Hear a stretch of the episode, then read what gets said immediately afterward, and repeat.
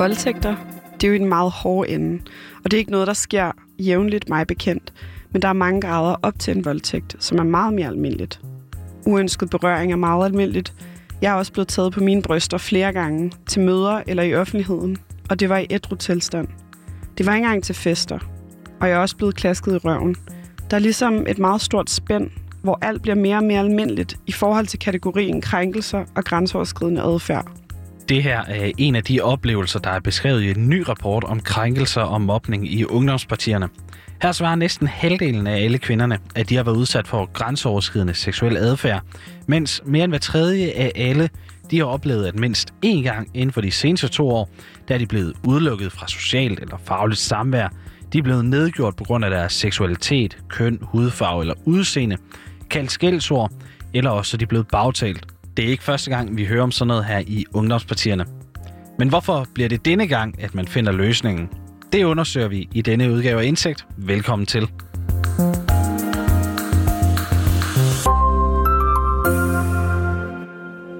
Jamen, jeg var, øh, jeg var chokeret over de tal, der er i rapporten. Øh, de er øh, alt, alt, alt for høje.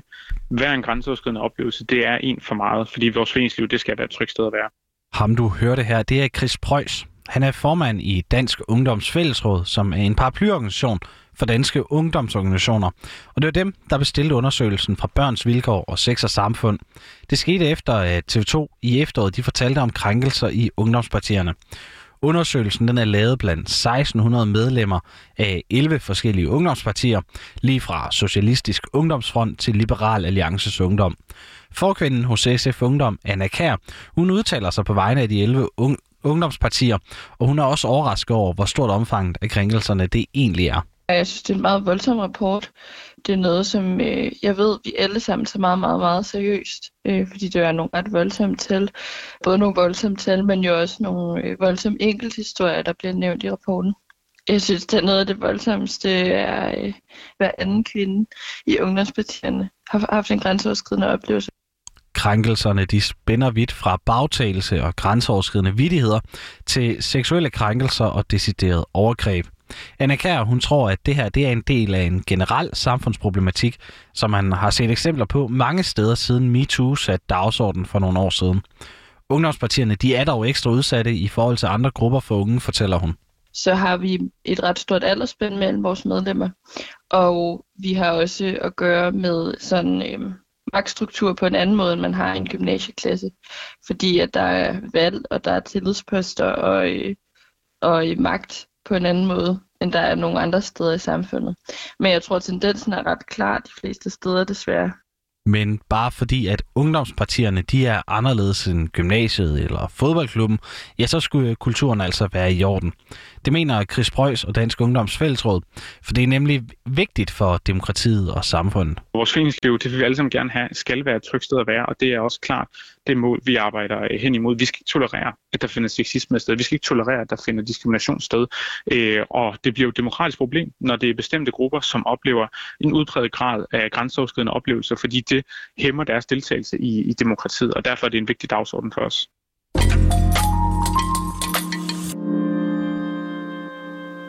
Men lad os lige prøve at dykke ned i rapporten i et øjeblik, for lige at se på, hvad de unge konkret oplever i ungdomspartierne. Mange af de adspurgte, de nævner nemlig en voldsom seksualiseret kultur, hvor grænseoverskridende jokes, det er en naturlig del af jargonen. Og det er nok noget, de fleste voksne de har oplevet på et eller andet tidspunkt i deres liv. Men hvordan er det egentlig at være ung teenager, som skal navigere i et politisk farvand og en seksualiseret social kultur samtidig? Og hvilke konsekvenser har det for barnet? Bente Boserup, der er seniorkonsulent i Børns Vilkår, hun fortæller, at det kan være særligt svært for de helt unge, fordi de er midt i en personlig udvikling. De har måske aldrig øh, haft sex endnu. De har ikke været sammen med en, en kæreste eller en, som de har haft lyst til at, at røre ved og give knus og give kys. Og lige pludselig så står de måske og hører nogle, øh, nogle jokes, som er meget grænseoverskridende og som er langt over der, hvor de har lyst til at befinde sig lige nu.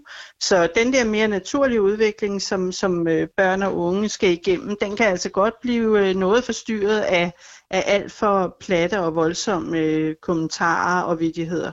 Et andet forhold, der bliver afdækket i rapporten, det handler om den festkultur, der hersker i ungdomspartierne. og ikke mindst alkoholkultur. I rapporten der beskrives det flere steder, at der bliver drukket hæftigt til partifesterne, både blandt de yngste børn og de ældre partimedlemmer. En ung kvinde beskriver blandt andet, at de ældre medlemmer af partierne de ofte presser de unge til at drikke alkohol til fester. Og netop den situation, den ser Bente Boserup på med stor alvor. Så det er jo heller ikke noget, som er befordrende for et trygt fællesskab.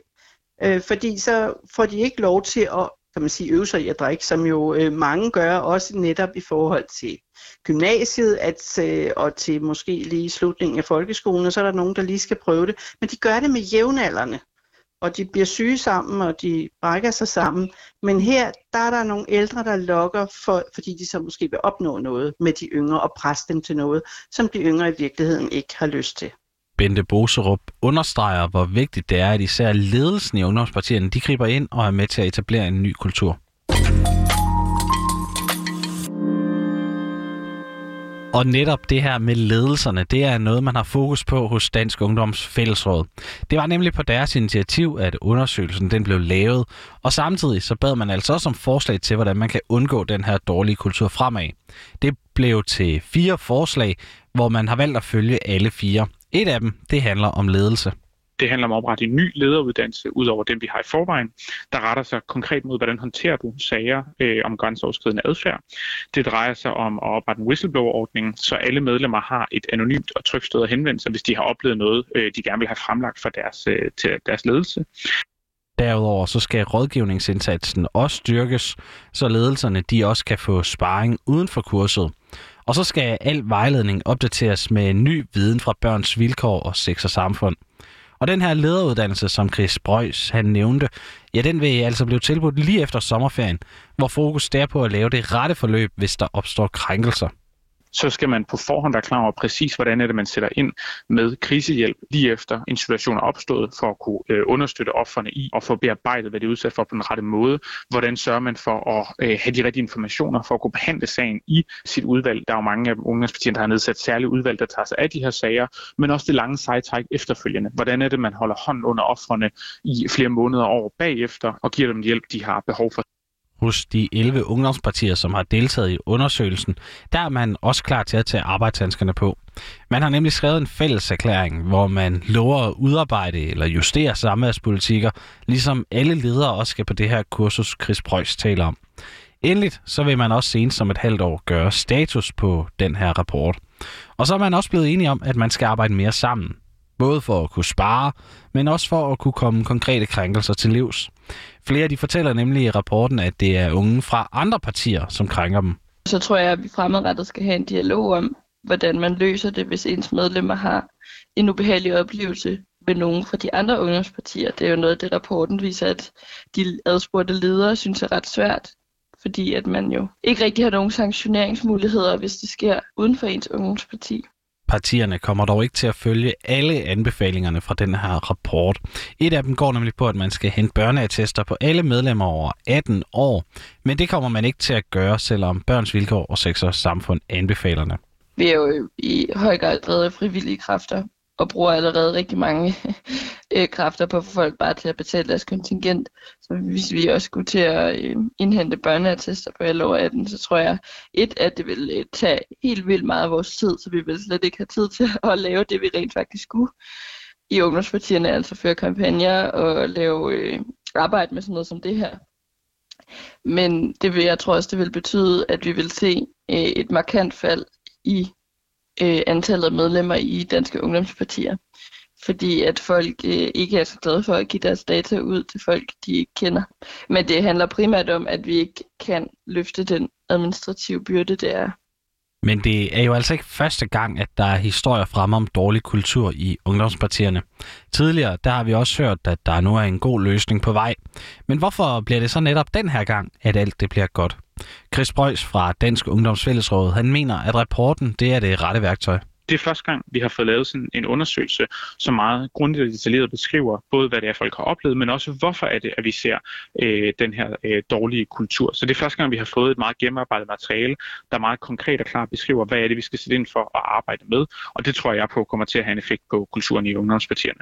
Også Anna Kær er overbevist om, at man nu endelig kommer til at løse problemet med dårlig kultur i ungdomspartierne. Den her rapport den gør det nemlig lettere for ledelserne i partierne at komme problemerne til livs. Så selvom vi er vildt kede af resultatet af rapporten, er vi jo helt vildt glade for at have fået den, fordi den viser præcis, hvor problemerne er, øh, præcis hvad det er for en oplevelse, de adspurgte har, og øh, kommer også med både anbefalinger, men også i rapporten peger på, hvad problemerne mere konkret kunne være. Øh, og det tror jeg gør det meget nemmere for os at finde ud af, hvor man skal starte, hvordan man skal løse det. Og så tager en kulturændring jo desværre bare lang tid. Men selvom den tager lang tid, så håber hun på, at man snart kan se en ændring. Jeg forventer da, at man allerede om et år, hvis man lavede en lignende rapport, vil se en, øh, et andet udfald. Øh, at vores medlemmer forhåbentlig den kommende år i alle ungdomspartierne har en endnu bedre oplevelse, end de har haft de forgangne år. Og med det, så nåede vi inden af denne udgave af Indsigt. Den var tilrettelagt af Anna Munk Heidorn, Jonas Emil Jacobsen og mig, Tobias Hegård. Tak fordi du lyttede med.